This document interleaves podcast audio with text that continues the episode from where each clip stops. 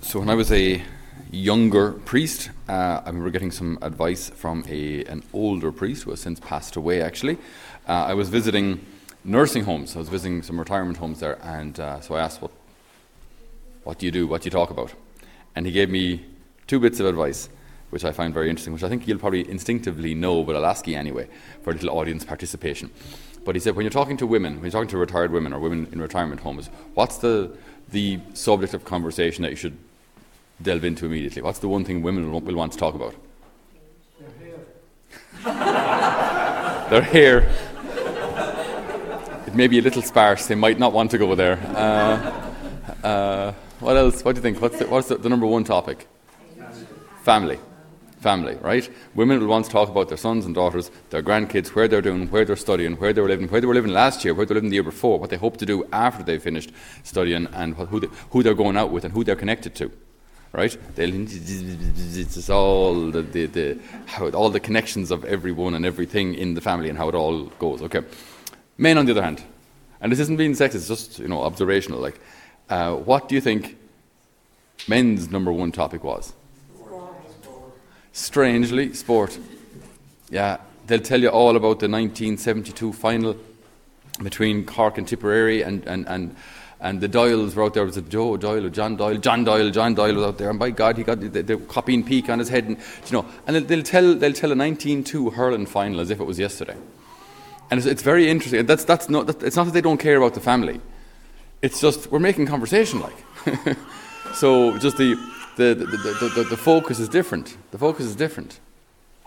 But I find it very interesting when, when we look at, at, at family dynamic.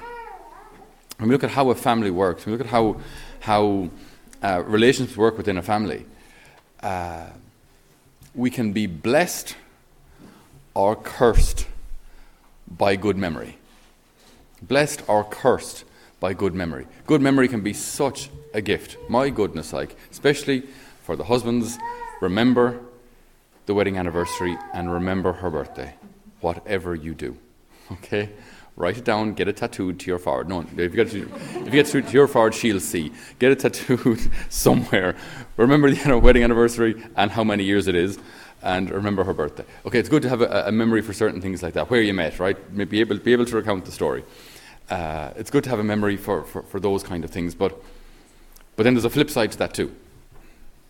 Remembering in detail all of the failures of the other person and having uh, an uncanny ability to list in milliseconds all the failures of your husband or wife without even ha- you, haven't you haven't time to vocalize as quickly as you can list off in your head all of those all of those failures all of those hurts right? So you can just kind of sit there sipping your cup of tea seething right and it all just kind of comes out all the times you forgot, the times you forgot, the times you forgot, didn't, the times you didn't, the times you left me alone, the times you didn't you ask me how I was, the time you, you, you didn't care about my mother's illness, it, all this, and it just comes, just bang, bang, bang, bang, bang, it all just comes out. And the other person, uh, obviously, generally speaking, isn't actually a mind reader, so they won't know what has just gone on in your head. So they might ask you something like, How are you this morning? And they get the fine reaction which means everything is not fine, but they have no idea why, because they just asked how you were. Um, what am I after stepping on here? And there's no way of knowing. So the, the, the, memory, the memory is such a gift. Memory is such a gift, but my goodness, it, it, it's a responsibility as well. We have to be very, very careful of how, how, how we use this gift of memory. Sometimes we can actually be blessed with a lack of memory because it actually makes it easier to forgive you know, you can just you can just move on because you don't remember the details of what happened. Oh yeah, four years ago you said something. I, Actually, I don't remember. It's fine. It's grand, sure. Whatever it was, I'm sure it is fine now. And you just move on because you've kind of forgotten. But when you have a good memory, it can it can etch things into your, the, the, the memory of your heart that you'll never forget. And this, I say, is a, is a, is a great responsibility. But it's a great danger. It can be a great danger in marriage too. Because what do we do with these memories? And what do we allow those memories to do in our minds? Because if we allow the memories to, to just run free, especially when those memories are attached to emotion, uh, it can make marriage very, very challenging if those memories are negative. I remember seeing a documentary about a year ago, I think, about a, a lady who had a fantastic memory. So the, the journalist asked her, So, what were you doing uh, on February 2nd, uh, 1983? And she said, um, I was in third class, I forgot my lunchbox, I went home again, and she listed every single detail of the day. Now, she had a phenomenal memory. And the guy just said, This must be amazing. Like, you can just read a book and remember what was on page 70. Yeah, you know, and then she, he listed a couple of, he mentioned a couple of books that she had read, and he, she was able to recount everything. He said, it must be, it must be just, amazing, it must be fantastic to be able to read so much and hold so much in your mind. She said, yeah, yeah, yeah, but every hurtful word I've ever heard and every person I've ever lost in my life, I can recall it as if it happened five minutes ago. And I remember, as soon as she said that, I thought, yikes, that's a gift I don't want. I don't want that gift. I don't want to be able to remember like that. I think it's good that we can learn to forget and learn to let go. Remembering is part of our faith. In our faith journey with God, He wants us to remember. It's even in one of the Psalms, I think Psalm 77 I will remember the deeds of the Lord. I will remember the deeds of the Lord. So the Lord wants us to remember. So I say memory is a gift. As, as with any gift, a gift can be, can be a great blessing, but a, a gift, if used wrong, a gift of intelligence, if used wrongly, can be a, a terrible curse. So, any gifts that we have received, these gifts have to be used well, used correctly, or we can use them for, for bad. So, what do we do then when, when, when these memories come back, when memories of the other person's failures come back? My spiritual director recently. Uh, he always asks one particular question whenever I bring to him an issue. I bring to him a certain issue, and he always asks this one question. See, I'm a spiritual director myself, so I know how this works. So sometimes I like to have my homework done beforehand. All the things I know, I think he'll ask me, I want to have them sorted before I get to spiritual direction because I know how this works. But he always asks this one question. It's a really good question. It's a really annoying question because it's the right question. it's the question I ask.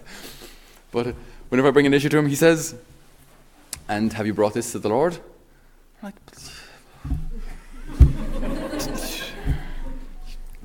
No. because so often we want to fix it ourselves, or just give me another, give me another week. I'll work on it. Like I'll get it sorted. Like and then I'll kind of, if things fall flat in their face, I'll bring it to the Lord. Then you know. When we have hurtful memories, painful memories, hurts, wounds, difficulties, we need to bring them to the Lord. We need to bring them to the Lord. And say, Lord, help me through this. Help me through this. And help me to also remember as quickly and as in, in such detail as well the good things that the other person has done. The good things. Or maybe like the other person expresses love in a way that's different to ours, but they are expressing love. So maybe they don't ask a whole pile, but they did make you breakfast in bed. Husbands, please make our breakfast in bed once every three or four months, all right? Little tip. Not from, from the celibate priest here, okay? I've learned a few things in the confessional. Uh, uh, but like they show love in other ways. So maybe not necessarily the way you'd like. Maybe you'd like to sit down and talk for ages. Maybe talking like that isn't really their thing. But they show it in other ways. You know, even like in, in, in, in the community here, um, I, would like to have, I'd like to be able to invest hours in each person. There isn't always that time, but often I'm just, I'm just walking past someone, tap them on the shoulder and give them the nod. And it's as kind of as much as I can do for the moment because we don't have two hours to talk now because we're up to our eyes. But it's just my little way of saying I see you in a, not in a weird way. I mean, in, in a normal way. Like I see you. You know, I, you're, you're, you're, you're, you're part of our family. You're part of our family. When we were over in SEEK in January this year, uh, Chris Stefanick, he's a, an American kind of apologetics speaker, Catholic speaker. He spoke of, he told us of a, a situation that happened to him. He was out camping with his, his wife and uh, his children, I think one or two, I don't know how many he had at the time. But um, they were all camping, all was going well. And they were near a lake. And so it was time to move from wherever they were, the campsite, back to their, to their accommodation. And uh, they looked around and couldn't find their son. As it happens, their son had mistakenly followed another couple, thinking that that couple was, was mommy and daddy and had gotten lost. So they were looking around, they couldn't find him anywhere. And then just he had the sinking, the sinking question, Chris, in his own heart. I better go down to the lake. So he went down to the lake, you know, and he's, he's knee deep in water looking around for, for a floating body. And he said this prayer, he said, just, just, just erupted out of his heart. He said, God, take every blessing, every good thing you've ever given me, take it all back, but give me my son. Give me my son. And he said, in that moment, he said, I learned in a way uh, that nothing else or no, no amount of books or reading could teach me. I learned what the heart of God was like. You know, Jesus who says to himself, I'd rather die, I'd rather give my own life than have all these people I've created be lost forever. The Father who says, I, I love all of these people so much, I'd rather my own son die. So, when we live love the right way, that love is willing to renounce itself in favor of the other. That love is willing to die to itself in favor of the other. And this is the essence of love. This is also is the essence of, of, of good friendship because th- th- they're a similar thing. In order to be a good married couple, you have to be good friends. You have to be good friends. Then it becomes kind of an intimate friendship, and then it becomes marriage when blessed by the church, by God Himself. But it's, a, it's an intimate friendship, it's a friendship. So I renounce myself in favor of you because I love you. And hopefully you're doing the same. You're renouncing yourself in favor of me because you love me. Now I can trust you with my heart. You can trust me with yours. And I, I know I'm safe. I know that we can do this together. And then any difficulty that, that, that arises, the couple are able to look at each other and say, look, whatever has happened, job loss, illness, bereavement, we face this together because we are one.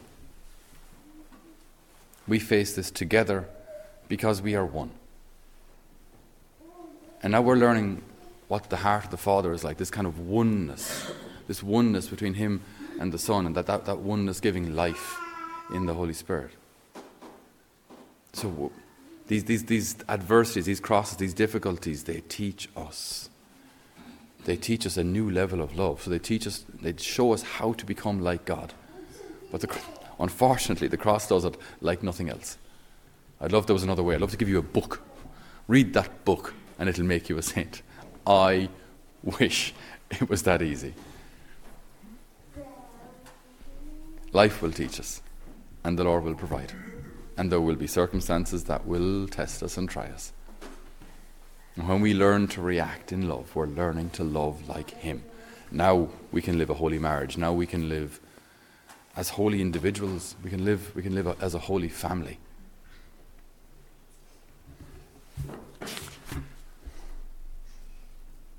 Since God did not spare his own Son, but gave him up for the benefit of us all, we may be certain, after such a gift, that he will not refuse anything he can give. He will not refuse anything he can give.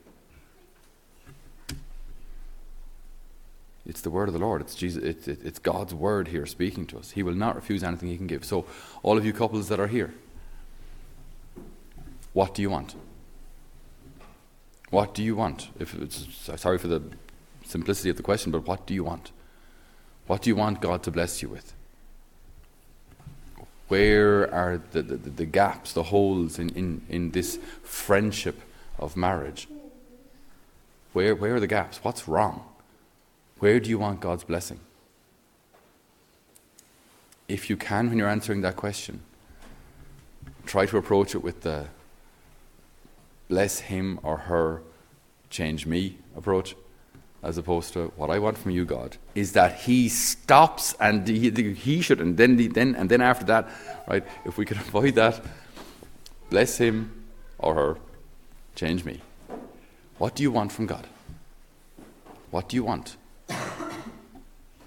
Because if we can, if we can vocalize what the issue is, it makes it much easier to pray for. If we can name it, do you know, I want, I want my husband to respect me. I want my wife to forgive me. I want my, I want my husband to trust me. I want my wife to show more affection. Okay. Bless them, change me. Bring these intentions to the Lord. Today we'll have an opportunity to delve into, I'm not sure what, but it'll be great, uh, but delve into married life as the, as the Spirit leads our speakers.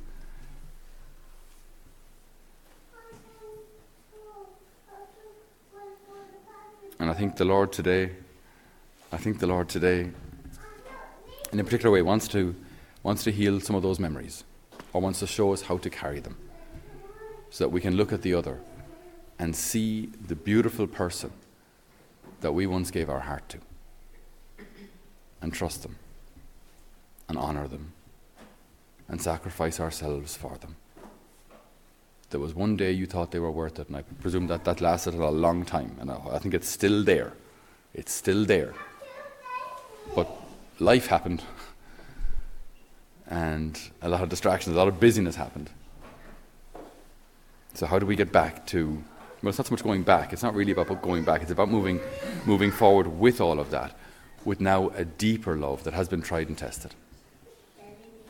So we ask the Lord today to bless all of you, to bless you with the, the gift of memory, and that that gift of memory may be used for good. And that as we read in Psalm 77, we might remember in, our, in your marriages, remember the deeds of the Lord. Amen.